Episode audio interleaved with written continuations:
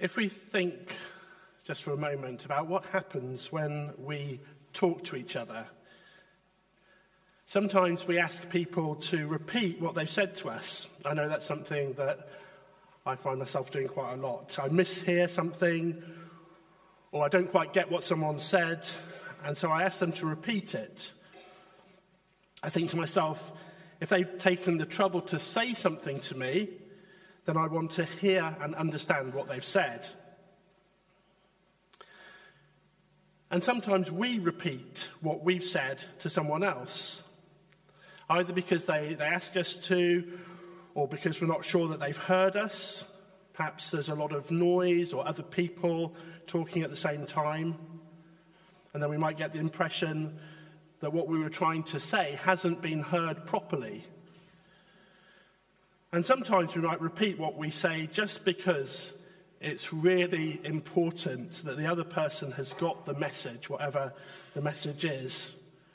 Or if we don't want someone to forget something, we might repeat it. Or if something matters a lot to us, then we might say the same thing to someone several times.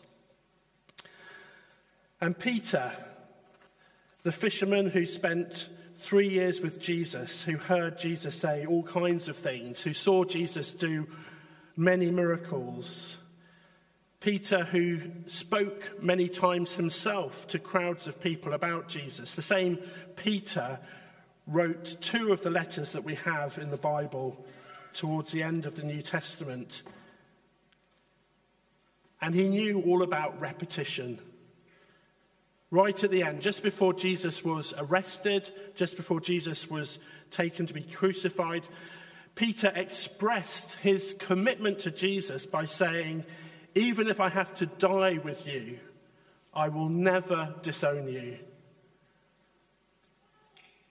And then, in the space of one evening, he de- denied ever knowing Jesus, not once, not twice, but three times. And after Jesus was raised from the dead, he took Peter aside and he asked him the same question three times. Jesus repeated the same question three times Do you love me?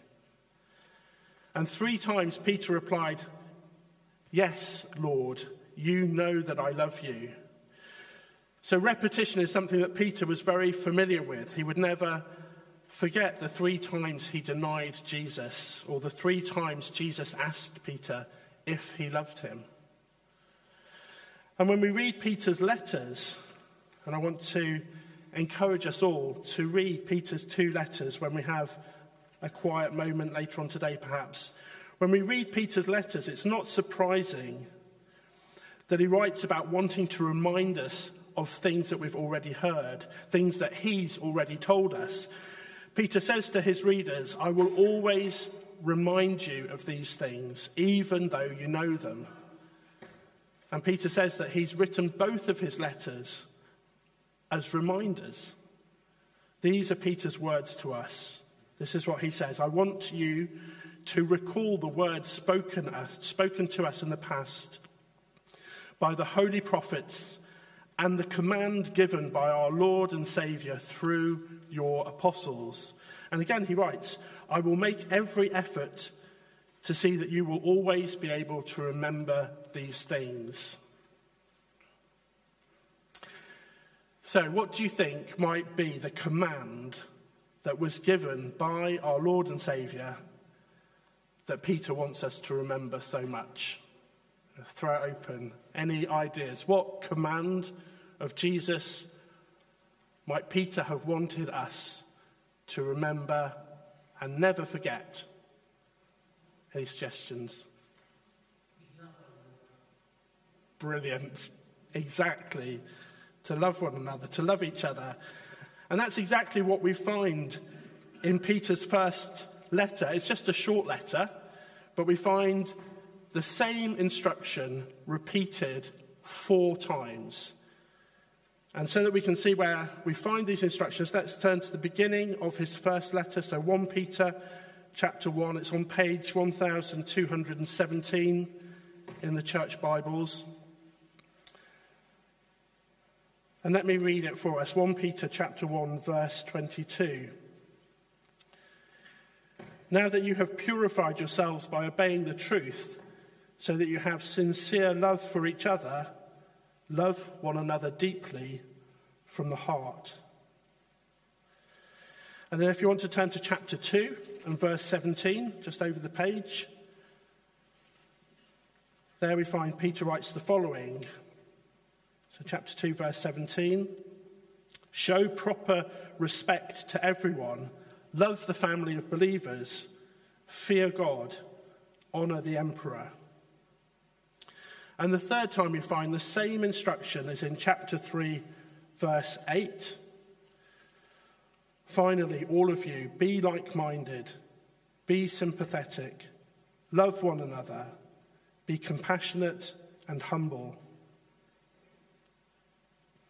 And then the last time, Peter repeats the same instruction as in chapter 4 and verse 8. And this is the verse that we're going to focus on for just a short time this morning. So 1 Peter chapter 4 verse 8 says above all love each other deeply because love covers over a multitude of sins. So there we have it, four times in one short letter. Peter repeats the same instruction to love one another. And as we spent the last few months following this same series, week after week, all about learning to love, we started, if you remember, before Easter on uh, Palm Sunday. And we've kept going all the way through April and May to get to today, our last morning, where we're looking at this topic. So, 10 weeks of learning to love. And we've done that because love is so important. It's right at the heart of everything that Jesus taught, everything that Jesus did. It's the central message of this book, the Bible. God loves us, and we ought to love each other. And we know that love is written about in books and in songs and letters and poems and plays and films more than any other subject, I think. Love is what makes life worth living. And love is also what people are most likely to lay their lives down for. That's how important love is. That's how much love matters. So, having said that, what can we learn from what Peter says here? If we look carefully at 1 Peter chapter 4 verse 8, we can see that there are three parts to this verse. At the heart of the verse or at the center of the verse there's the instruction to love one another deeply. And this instruction tells us who to love and how to love. We're told to love each other. So we look around and we see each other and we're to love one another. And how we're to love is deeply or intensely or continuously that's the way God wants us to love. The opposite of deep is superficial. And Peter doesn't want us to love each other superficially or artificially. We've been loved deeply ourselves, each one of us. We are loved deeply because Jesus died for us. There's no question about that. Jesus laid down his life for each and every one of us his perfect life of love and compassion, Jesus gave up, not for someone else, but for us. Jesus suffered and died, and the cross tells us that we are loved very much. Jesus paid an enormous price for us, He did it out of love. And the only reason that love exists in the world is because God is love. And He's made us to give and to receive love. He's made us to experience love and to show love. So that's at the heart of this verse. And as we've seen, it's at the heart of this letter four times, the same instruction. And it's at the heart of this whole book. We're told to love each other deeply because God loves us. Uh, but that's not the only thing that Peter tells us in this verse. Love each other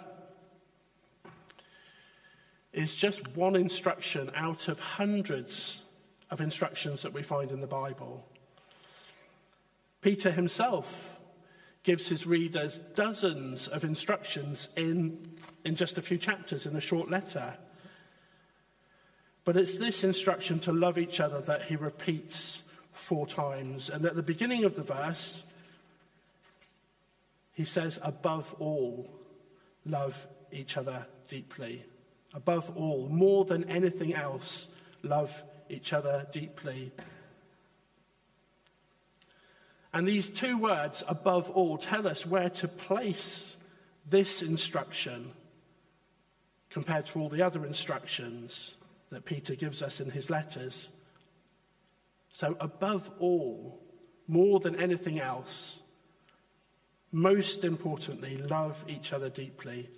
So, if we ever find ourselves wondering what we should do in a situation, what God wants us to do in any situation, any time, we can have confidence that to love each other deeply takes precedence over everything else.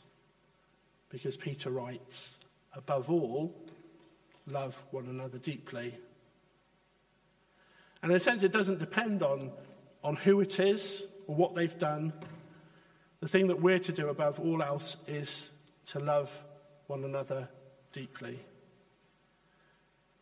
Now, sometimes that will be easier than others. Sometimes it will seem impossible, perhaps because of the circumstances or our situation. But that brings us to the third part of this verse, 1 Peter 4, verse 8. So, not only does Peter repeat this instruction, not only does Peter tell us where to place this instruction, the priority that loving each other deeply has, he also gives us the incentive that lies behind this instruction. So, if you like, Peter explains why it's important to love each other deeply and what loving one another deeply achieves. And it's this Peter says that above all, we should love one another deeply because love covers over a multitude of sins. Now, when we hear the word sins, what what do we think of?